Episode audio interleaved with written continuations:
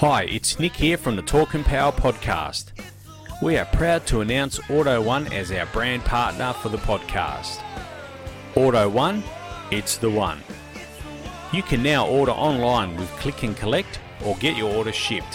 Head to www.auto1.com.au. Like us at the podcast, Auto One has a passion for cars and all things automotive. They understand your love of cars too.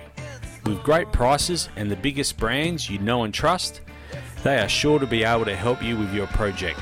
Whether it be replacing your wiper blades, fitting out your four wheel drive with the latest gear, or rebuilding your dad's old HQ Holden. Not sure on how to install those spotlights? Don't panic. Just head to the website and click on the do it yourself videos, and Rico will talk you through the process. From Auto One in Albany up to Auto One in Karratha, across to Auto One in Townsville, down to Auto One in Hobart, and over 50 stores in between. Auto One has a retail store nearby with expert advice and the stock on hand. Auto One is committed to bringing you the brands you know and trust at great prices. Coupled with the team's knowledge and experience, Auto One, it's the one. Talk and Power, your motorsport and motoring radio show. Now on 88.5 FM, The Valley Comes Alive. And podcasting across iTunes and talkandpower.com.au. All right, welcome to our motorsport wrap for this weekend, and I am joined by Simon Gonzo Travellini and Todd Brinkworth, and I am Nick DeChembre, and this is part two of our episode 92. Thanks for joining us, guys. No problems, Nick. Those Yeah, no of worries, you Nick. that tuned into part one would have caught up with myself and Emma Begley uh, chewing the fat on all things uh, Aeroflow Nitro, Aeroflow Outlaw Nitro Funny Car. So that was really great to have her on, and uh, really enjoyed that, to be honest. Now, for those of you that missed that as well, the Auto One promotion, we have a winner from episode 91, Alex Dombrowski. Congratulations, Alex. You win the $50 gift card from Auto One. We'll be getting that out to you in the next day or two. So, for your chance to win another $50 gift card from Auto One, you got to like, share, and comment on episode 92. So, go to our social media, Face- Facebook page, and do that, and you go in the running to win $50 gift card. That will be, I'm sure, Alex and John, our previous winners, will have no difficulty spending in, at a great rate of knots. All right, guys. Does anyone have difficulty spending money on their car? No, no, I don't think so. Especially you, Oh. Simon. Especially even you, Todd. I think out of the three of us, I probably am the one that's probably the most frugal when it comes No. to spending on cars. Uh, I, I, I would have to say that out of the three of us, the amount that we've spent at the moment, I'm pretty sure it cost me less to build the BA than what some people are spending to update their radio cars at the moment. Yeah, okay. That's you. You raise a, a good point there, and uh, yes, I, I know there's some serious coin being spent. Speaking of, while we're at, well, let's just change the order around a bit. Let's speaking of, I, I've got some notes here, but uh, Motorplex. Um, the Motorplex made an announcement last night. Dean Neal is back as a in a marketing and media role at the Perth Motorplex. So this is great news, and we look forward to Dean. Um, continuing on, I mean, it's been some years since Dean's been at the Perth Motorplex, but it's great to see him back in a marketing and media role there. He brings with him some football expertise. Apparently, he's been doing producing work for the WAFL and AFL, so that uh, for Channel Seven. So that's that's really great. We wish him well, and it's great to have him back. Speaking of drag racing, like I'm, I'm just going to throw one out there. I mean, if you're West Australian, everyone loves Susannah Carr, correct? Stay with me here. Stay with me. Yeah, the silence is deafening. But anyway, go yeah. on. Susannah Yeah. Carr is a uh, she's she her and Rick Ardon ho- hold the record for the longest consecutive um, uh, anchor team in reading news. I'm, I'm a bit cranky at Susannah Carr, and I know not many West Australians would be, but she used the term drag racing twice last night in reference to a street racing story where a, a BMW lost control exiting the tunnel, racing another vehicle. That car in turn crashed and the driver was very lucky to escape. He, he they, some some people uh, bystanders got him out of the vehicle and he fled off the from the scene. But um, the term drag Actually, racing Nick, was Nick used. I, I have to correct you on that one because according to the West Australian, which is always a very reliable source of uh, information, now I need to be careful because we may get a bill for, for talking about this and referencing the West Australian, as Google will be. Mm. So, Yeah. according to the West Australian, uh, the driver of the car that he was racing pulled over Yeah. very much in in uh, Fast and Furious fashion, Mm. dragged him out of the uh, burning wreck. I'm I'm led to believe that it was quite a spectacular explosion when the car crashed. Uh, Mm. Something of epic proportions, uh, Hollywood derived, um, and I'm sure that there's plenty of security footage that would have would have gotten, considering the tunnel's got uh, cameras more everywhere. cameras than a peep show. Mm. But uh, the the uh, yes, I have to correct you. It wasn't an innocent bystander at all. It was the other person, according to the West Australian. Okay, all right, but yeah, the the term drag racing was used numerous times in their story. Now, Channel Nine, Tomo, our mate Tomo at Channel Tomo. Nine, he used street racing. He was very particular. He used street racing instead, but not not Channel Seven. So please, Channel Seven, Seven West Media, do not use the term drag racing. I don't believe I saw any uh, the Christmas tree or any staging beams on the entry to the tunnel, and I don't believe the cars were sanctioned by ANDRA or uh, IHRA. So please do not use that terminology. It is street racing, and that's uh, that's.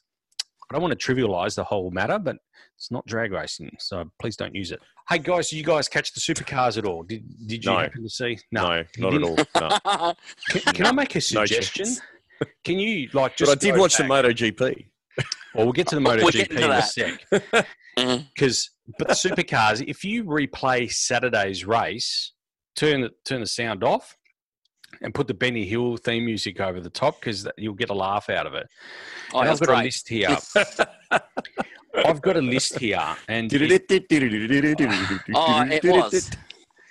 it was you know we had Van Gisbergen uh, taking out Nick Percat, uh, who in turn took out Todd Hazelwood, and then we had uh, Rick Kelly uh, taking out um, Jake Kostecki.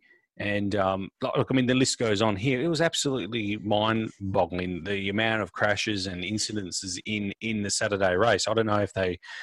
It has been, you know, a little bit of time since their last race, but it really showed. It really, really did show on the weekend. So I don't know. Um, I think the Sunday races were probably uh, better, but the tire, the tire is still a raging um, topic of discussion amongst the teams. They just want they want to have a better tire selection. I think a lot of the they believe a lot of the results that we're seeing are contrived by the by the lack of tires, and I, I don't have a big problem with that myself, but um, it is causing some grievances up and down pit lane. So, you know, uh, Whincup went on to win the Sunday the Sunday race. Did you guys see the the pit stop infringement? Yeah. yeah. What what do you No. think there? No. Well, we all No. know my opinion of Whincup, so we'll just leave that there, hey? So are you? But look, would Fabian have been better off just hitting him? yes. Yeah. Isn't it funny if, if In, in the Fabian car had hit him? out of the car. Like, he's No, got a if helmet on. It won't hurt. Yeah. We don't condone that behaviour, but anyway, if Whincup had hit him, um, Fabian. if sorry, Fabian, had, Win hit, Cup. struck, Yeah. had struck, had struck a Whincup. I reckon Now, there we're have been a talking with the penalty on- cars now. We just want to clarify that. Yeah. speaking. He blocked. So, for those of you that, that like me, didn't watch the race, and For someone follow- that didn't watch the race, you sound like you know a bit. Yeah. I don't. I don't. But it's a standard Holden Racing Team maneuver to um, block people in the pits so they can't pull out and get uh, track position. it's fairly standard. We've seen it over and over again. They never get penalised. Um, they obviously have shares in in uh, uh, the the uh, supercar establishment somehow there, possibly.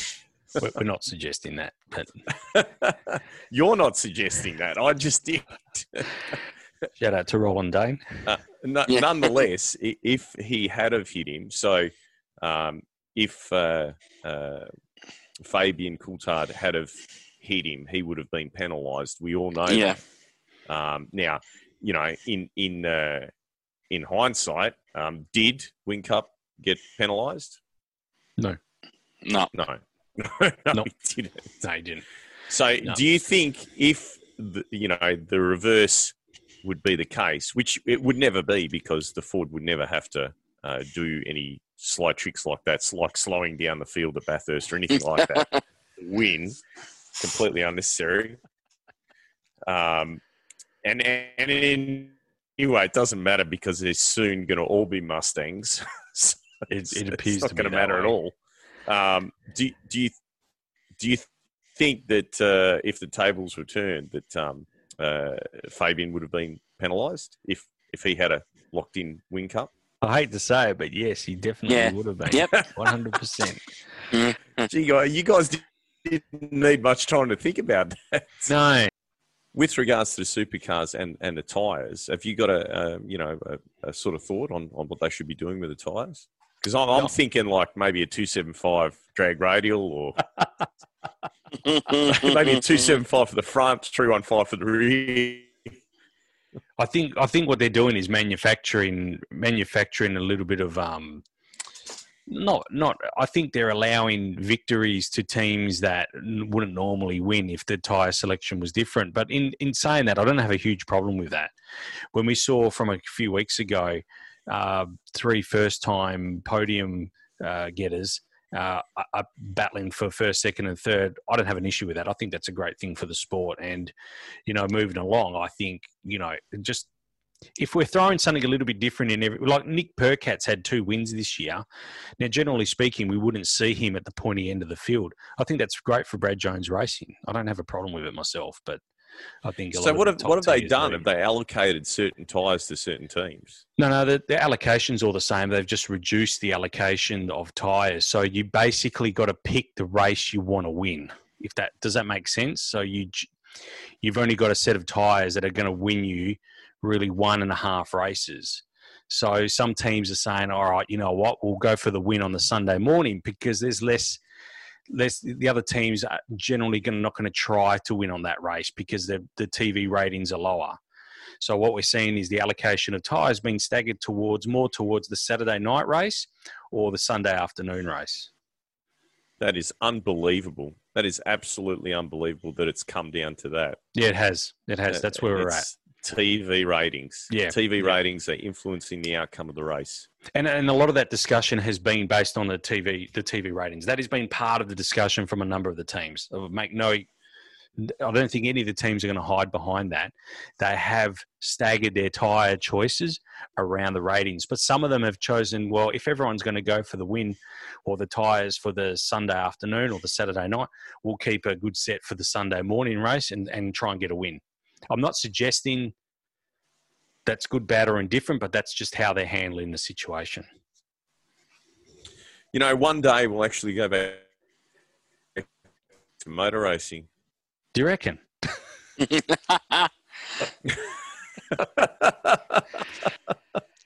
Anyway, we need well, to I'll tell you along. what, guys. Mm.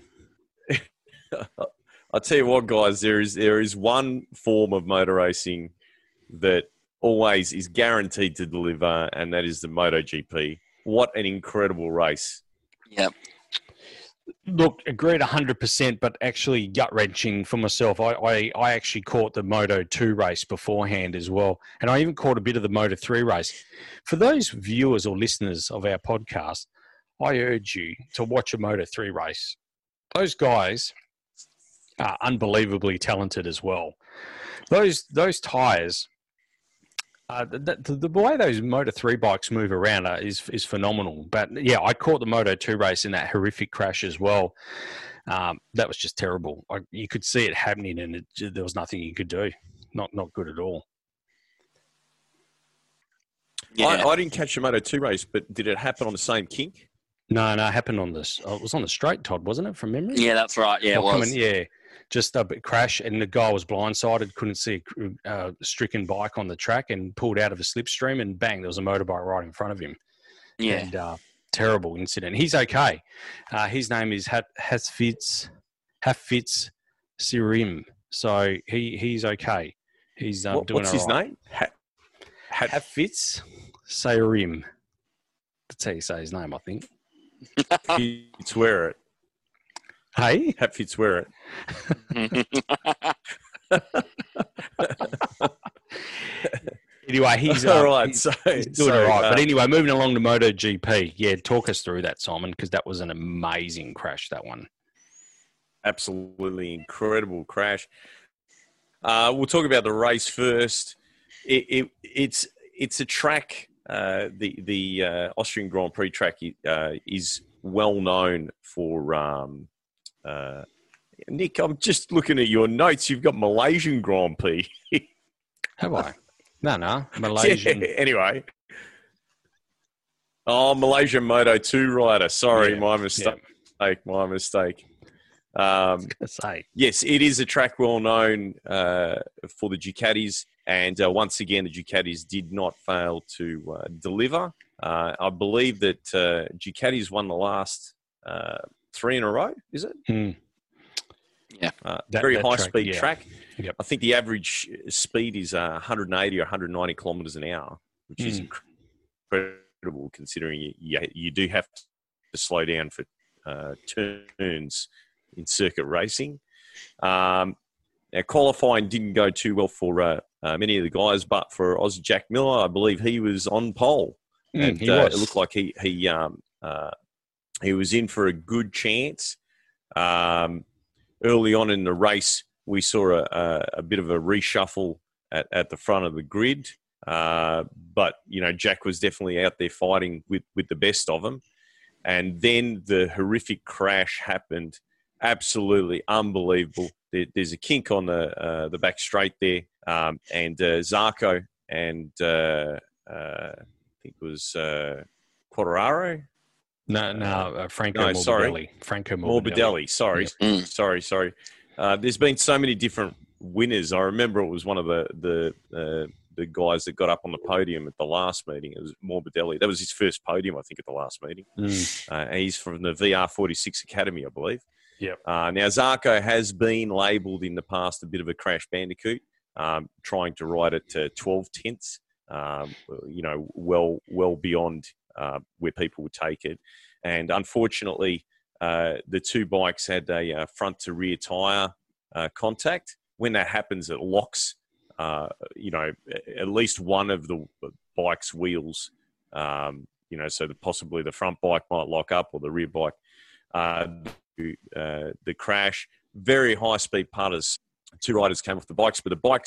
Uh, at the same time, Maverick Vinales and Valentino Rossi were turning one of the slower speed corners up ahead. Uh, the two bikes careered in a in a straight line, and uh, through some act of God, because that's the only way it could possibly have have happened the way it did.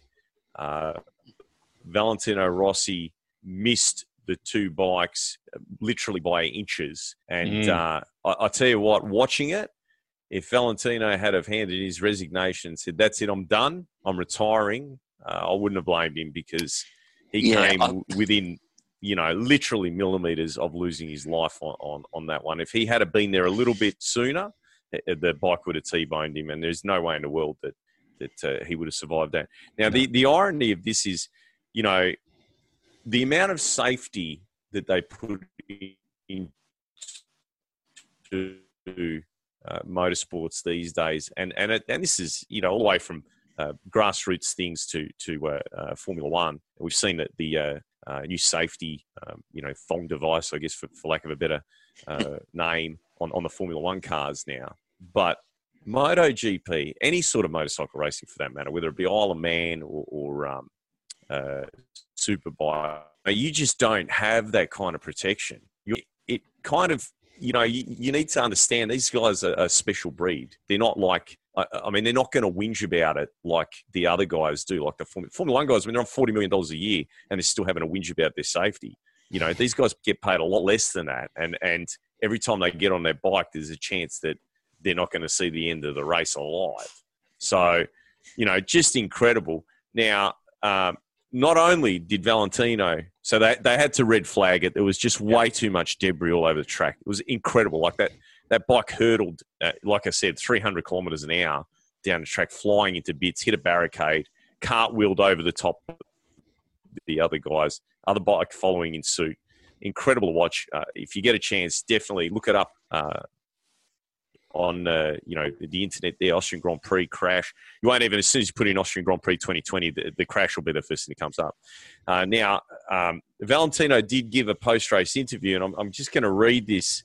Uh, once again, we'll probably get sued because I'm reading this from the West Australian. So, so um, he said that uh, it was a super scary, terrifying crash, um, and he went on to uh, uh, to say that, uh, uh, well, actually, Morbidelli said this. Morbidelli said Zarco is almost a murderer, uh, which is probably a little bit harsh, but, Mm. um, you know, that they're all having a bit of a dig at him.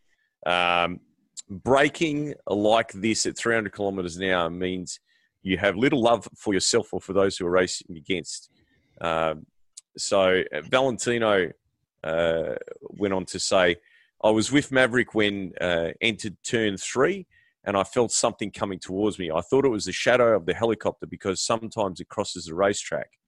But then Franco's bike passed me at an incredible speed, and also the bike of Zarco jumped over Maverick. We were very lucky, but we hope this type of incident is a lesson for riders to improve their behavior in the future.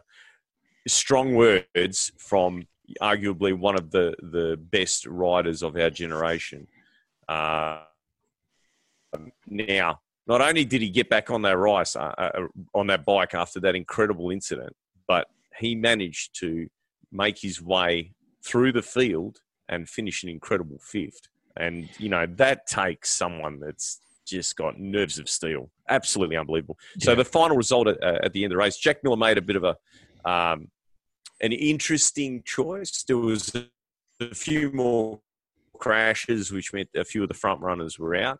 It looked like it was going to be a Suzuki uh, two bike podium there at one stage, which you know is is huge for Suzuki. KTM was in, in the mix there until uh, there was a, a crash and that took out. Uh, um, uh, oh, I haven't got my notes on me, but um, Which sorry, the. KTM. Uh, uh, well, Paul, Espargo yeah, was, Paul Yeah, Paul Espargaro Espargaro. was, was was leading, but leading at one stage. Correct, correct. Uh, so in in the restart, Jack Miller made a decision to go on soft tyres. Hmm. There was 20 laps to go. If there was 17 laps to go, you could kind of say that Jack's decision was, you know, a chance. But 20 laps, it just meant those last three laps he was going to be running on some some tyres that uh, were well and truly done. yeah, So unfortunately, Jack uh, slipped back to third. Uh, it was a great uh, try. He thought he'd, he'd be able to make enough Hmm. uh, in the opening stages of the restart, uh, enough gain, enough lead to be able to hold on till the end. But unfortunately, it didn't pan out that way. So the final results: uh, Dovizioso first, Joan Mir on the Suzuki, uh, Dovi obviously on the Ducati, uh, and Jack Miller third. Now, interestingly enough, Dovi announced earlier in the weekend that he was leaving Ducati. Now, we Yeah. saw exactly the same thing happen uh, with Jorge Lorenzo when he announced that he was leaving Ducati. We went on to win the race that weekend, and Dovi's done exactly the same thing. So, you know, is this something that we should be, you know, maybe putting a side bet on that whenever a, a rider announces he's leaving Ducati, put your money on him because he's bringing home the bacon. So where that's left the points now is um, I, I did have that I had that ready here. Just bear with me. Um, so we're uh, we're seeing. Um, uh, no, I don't have that. I don't have that here. But basically, basically, um, Quartararo's still leading, and uh, Dovi, I think, is only 11 points behind now. Um, so it's it's uh, really, you know, we knew this season was going to be hot with um, uh, the exit of Marc Marquez, Mm. but um, the, there's there's not much between the top 10 uh, and uh, our, our mate uh, uh, Valentino Rossi, he finds himself in fifth position, which is, Yeah. is you know, considering he had a DNF, you have to take that into account. He Mm. had a mechanical failure on the Yamaha, which is something that, uh, uh, unfortunately, I think we're going to see more of as the season progresses, Yeah. unless they decide to give them some updates, which they may. Uh, MotoGP, MotoGP may give them some updates and allow them to um, take care of the valve dropping issue that they've got. So we, we just have to wait and see.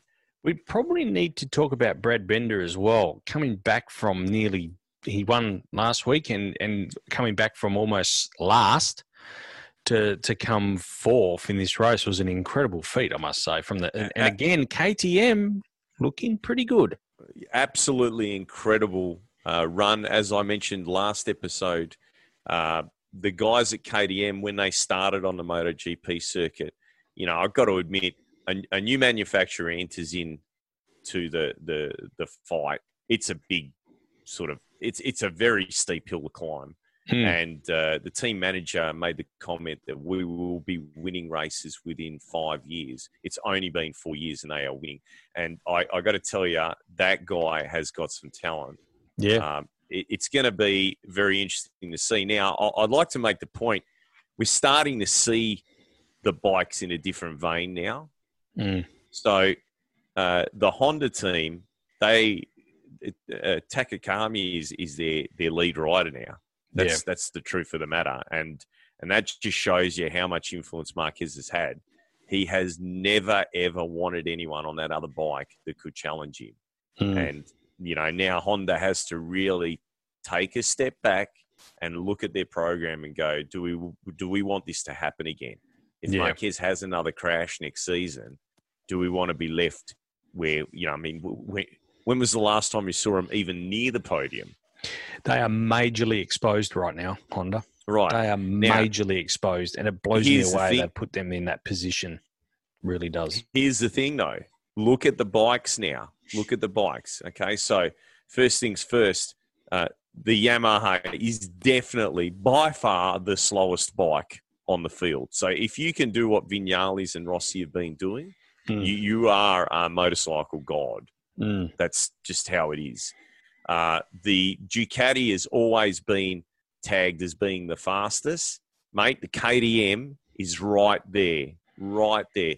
And I'll tell you what, if Honda had someone that was in that, you know, like ability, in that same sort of ability as those those front riders, you would see that the speed of the Honda is right there as well. Mm. So, you know, then we, we start breaking it down into mid corner speed and corner speed, corner exit speed.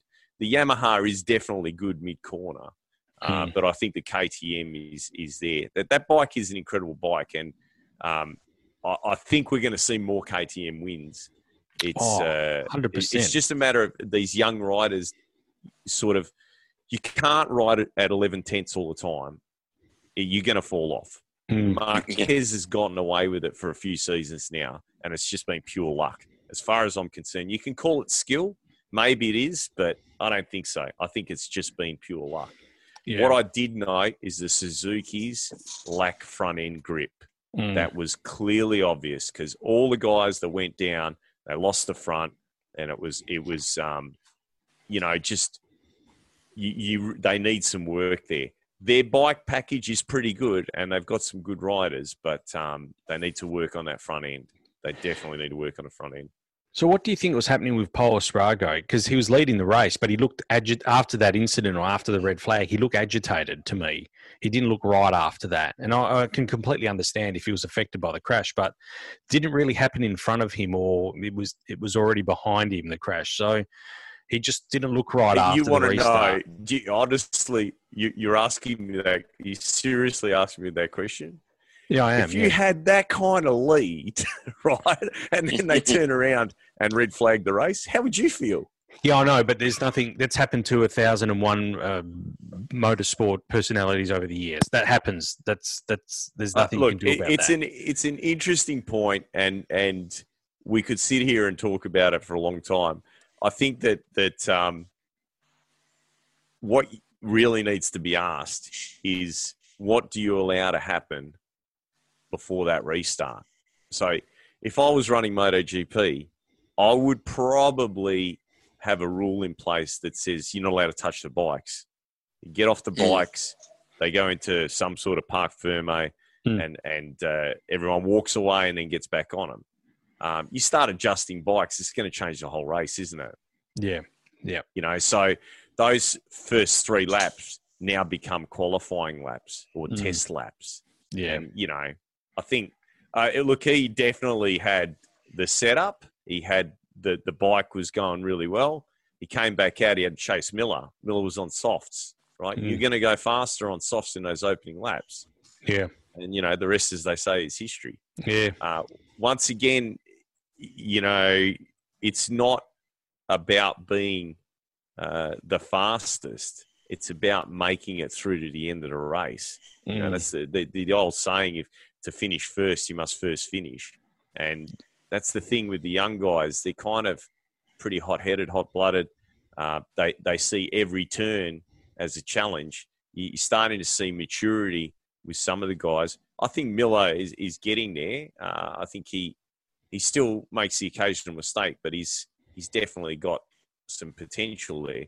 But Mm. bear in mind, there are young guys coming through, you know, that, that are in their early twenties, and you got to ask yourself, what are they going to be like in five, six, ten years time? yeah, You No, know, if they if they can get that maturity early on, and they can get themselves on a good bike, and importantly, be able to give feedback to the engineers so that the, they can make the changes that they need. And, and this isn't just wholesale changes like chassis redesigns and so on. This is subtle changes like getting the shock rate right, getting the spring rate right, getting the ride height right, etc. You know what I mean? yeah, yeah.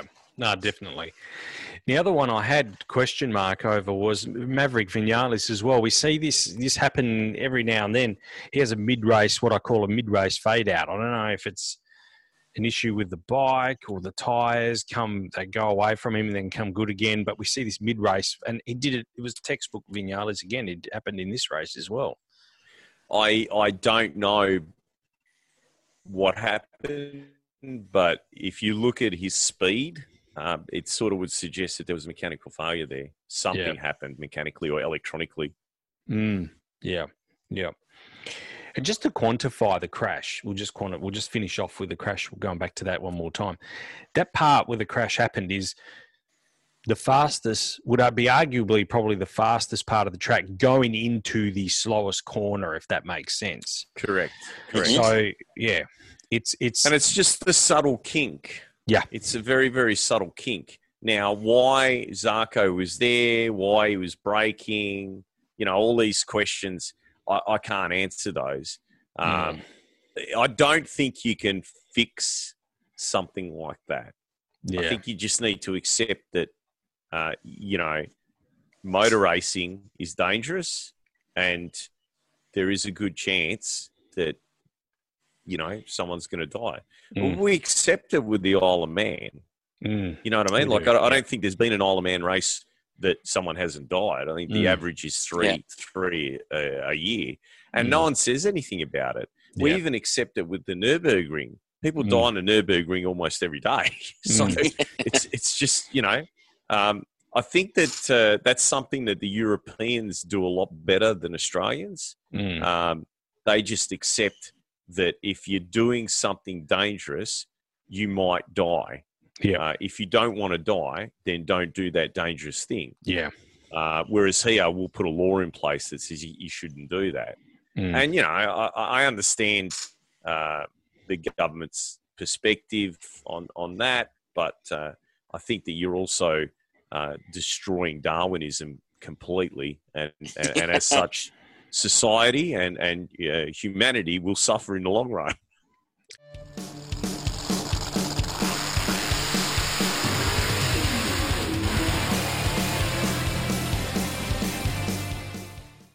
The Auto One customer loyalty program, the Auto One Club, has been designed to provide privileges to loyal customers. Head on over to www.auto1.com.au and click on the club membership tab, or alternatively, head into your local Auto One store and ask about the benefits that come with being a loyal Auto One club member. While you're in the store, be sure to check out Auto One's extensive range of Impact Automotive garage tools, floor mats, and coolant. The Impact Automotive range offers quality products at affordable prices. From a 3 ton heavy duty trolley jack to an adjustable mechanic seat, the Impact Automotive range has a garage tool that'll suit your needs. The range has also well over 20 different types of floor and boot mats to suit your ride. They come in rubber or fabric with a PVC backing to stop slipping. Also in the range is an extensive choice of coolant, whether it be pre-mixed or concentrate. The long life range of red and green Impact Automotive coolant is bound to have a product that suits your needs. To view the full range of Impact Automotive products, head on over to www.auto1.com.au or visit one of their stores. Auto One is committed to bringing you the brands you know and trust at great prices. Coupled with their team's knowledge and experience, Auto One, it's the one.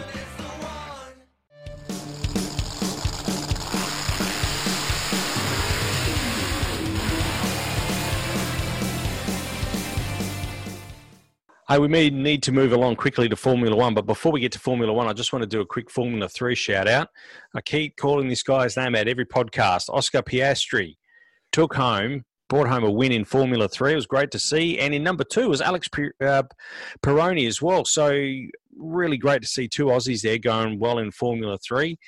Can't wait to see them you know, in a couple of years, maybe five years' time, who knows, in a Formula One car and challenging Dan Ricciardo as well. Oscar, I think, will no doubt make his way into Formula One at some stage. He's having some really good results in Formula Three, and uh, Alex as well is uh, is going reasonably well. So it was great to see Aussies gone one and two at um, at the last race in um, geez, uh, Catalonia in Spain. So that was that was really great.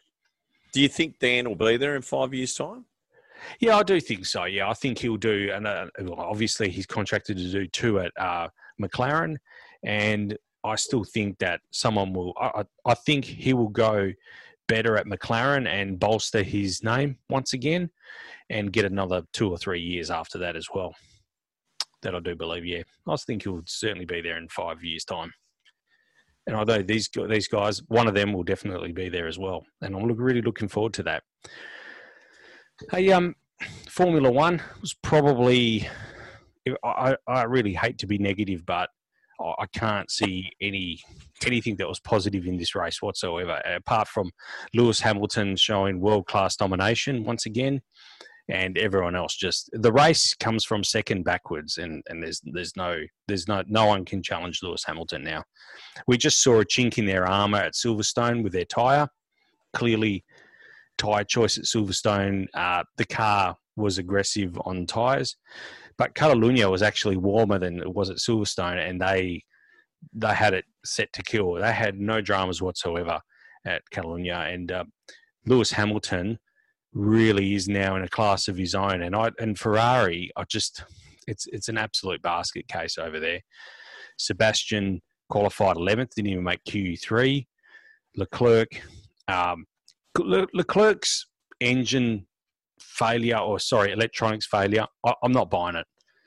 I don't believe that the car just turned itself off and he went to the pits and then miraculously turned itself back on again. But it was too late and they basically parked the car up. I, I just don't buy that story.